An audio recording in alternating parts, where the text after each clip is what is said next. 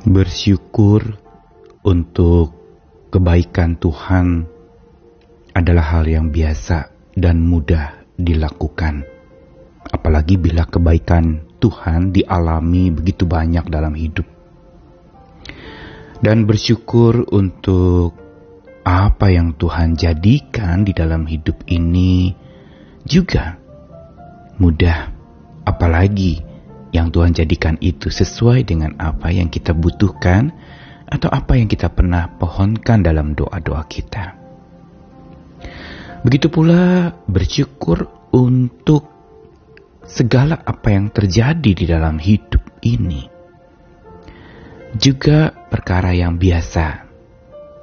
Misalnya, saya bersyukur karena saya mengalami bagaimana Tuhan menjadikan saya makin pulih makin sehat.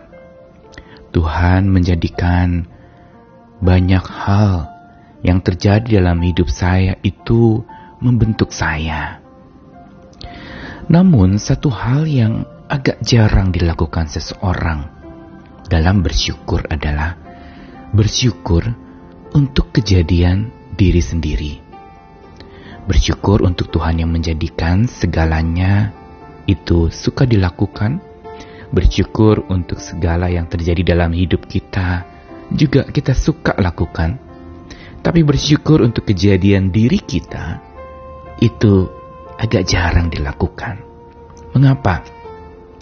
Karena ada pandangan yang mengatakan bahwa kalau bersyukur untuk diri sendiri atau tentang diri sendiri, kok tampaknya ucapan syukur yang egois, yang berpusat kepada diri, tetapi nanti dulu, kita harus tahu dulu.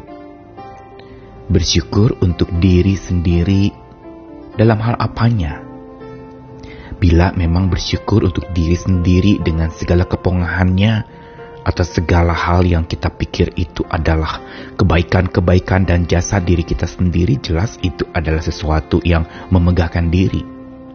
Tapi bila kita bersyukur untuk kejadian diri kita yang dahsyat dan ajaib itu adalah sesuatu yang Tuhan perkenankan. Karena kita mau belajar bersyukur untuk diri sendiri dan kejadian diri sendiri yang benar. Karena kejadian kita dahsyat dan ajaib. Saya Nikolas Kurniawan kembali menemani di dalam Sabda Tuhan hari ini dari Mazmur 139 ayat 14 sampai 16. Aku bersyukur kepadamu oleh karena kejadianku dahsyat dan ajaib. Ajaib apa yang kau buat, dan jiwaku benar-benar menyadarinya. Tulang-tulangku tidak terlindung bagimu ketika aku dijadikan di tempat yang tersembunyi. Dan aku direkam di bagian-bagian bumi yang paling bawah. Matamu melihat selagi aku bakal anak dan dalam kitabmu semuanya tertulis hari-hari yang akan dibentuk sebelum ada satu pun dari padanya. Mazmur 139 adalah mazmur yang terstruktur dengan begitu indah, puji-pujian kepada Tuhan dengan karakteristik atau sifatnya yang ajaib.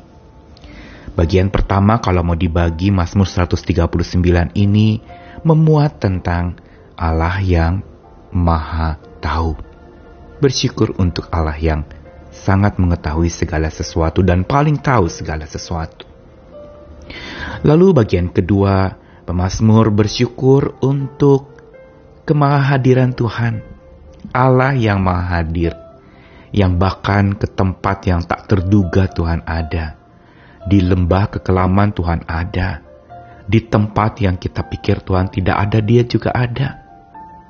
Dan ini merupakan bahan ucapan syukur yang kedua.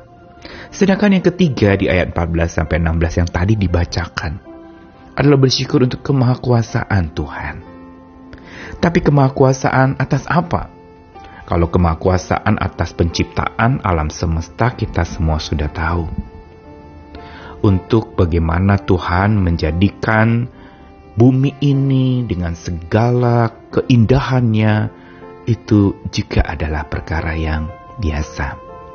Tapi yang menarik pemazmur justru mengucap syukur bukan untuk kejadian alam semesta, bukan untuk kejadian-kejadian yang dialami seseorang, tetapi kejadian diri sendiri yang dahsyat dan ajaib. Kata dahsyat dan ajaib yang digunakan di dalam ayat ini mau menegaskan kepada kita kalau di dalam bahasa Inggrisnya dikatakan wonderfully and fearfully made kita dijadikan dengan begitu ajaib dan lalu dideskripsikan dalam ayat 14 sampai 16. Keajaibannya apa? Bagaimana tubuh kita, bagaimana perkembangan kita dari bakal anak bahkan sampai kita menjadi dewasa. Bahkan direkam di bagian-bagian bumi yang paling bawah, tulang-tulangku tidak terlindung bagimu dan di sini kita melihat bagaimana kejadian seseorang, kejadian kita itu sesungguhnya ditenun, dirajut oleh Tuhan. Dan ini harusnya menjadi bahan ucapan syukur kita yang utama. Ketika kita mungkin kehabisan bahan dan dengan mengatakan bahwa saya mau bersyukur apa lagi? Bersyukur untuk kebaikan sudah. Apakah bersyukur untuk kejadian diri sendiri kerap kita lakukan. Mari kita belajar melihat secara sehat akan diri kita. Bagaimana Tuhan menjadikan kita dahsyat, wonderful, menakjubkan, ajaib. Perhatikan bagaimana kita bisa menjadi manusia.